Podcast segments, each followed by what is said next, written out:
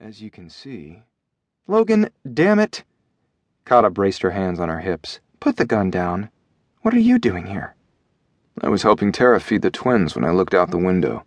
Since that streetlight shines on your back fence, I could see someone sneak over. I found the French doors to the family room unlocked, and I followed. When Hunter whipped a censuring stare at Kata, she winced.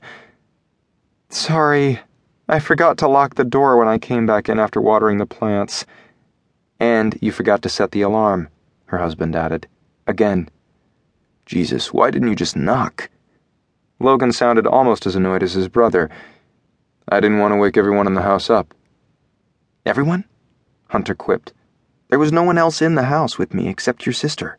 And the damn dog that's obviously sacked out. Freaking furball. Joaquin rubbed at the back of his neck. He'd kind of figured that. He'd wanted help, not a family reunion. Right now, the family thing was just in his way, but he smiled at Kata. I wasn't sure, and my time to be polite has run out. Danger? Hunter asked sharply.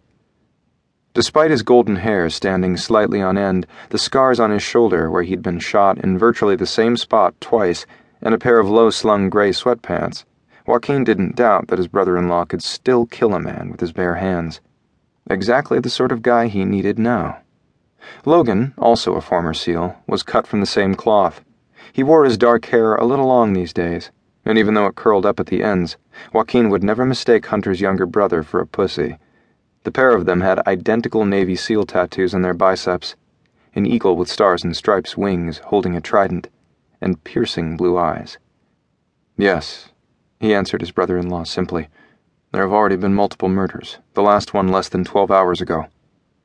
Shit, Hunter muttered, then turned to Kata. Put something on and go across the street with Logan.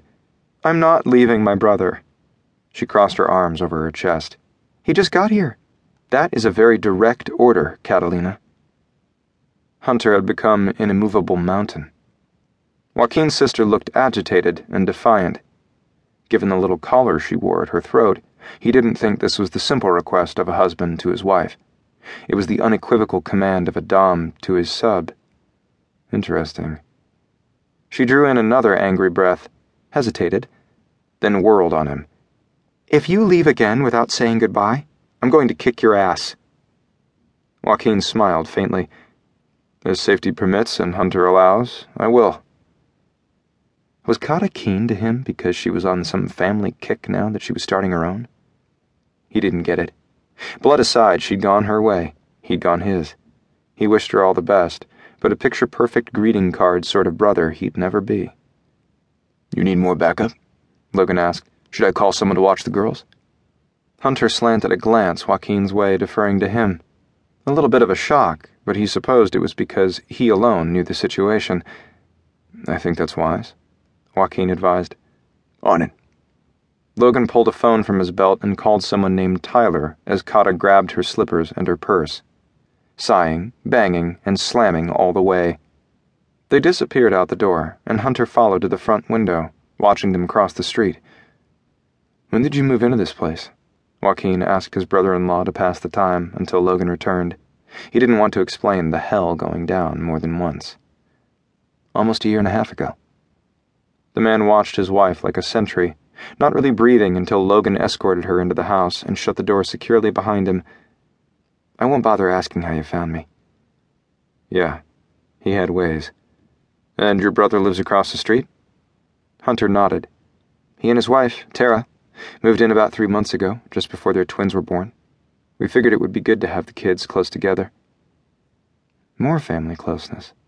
Maybe Kata's desire for it had rubbed off on her husband. The concept of that much togetherness gave Joaquin hives.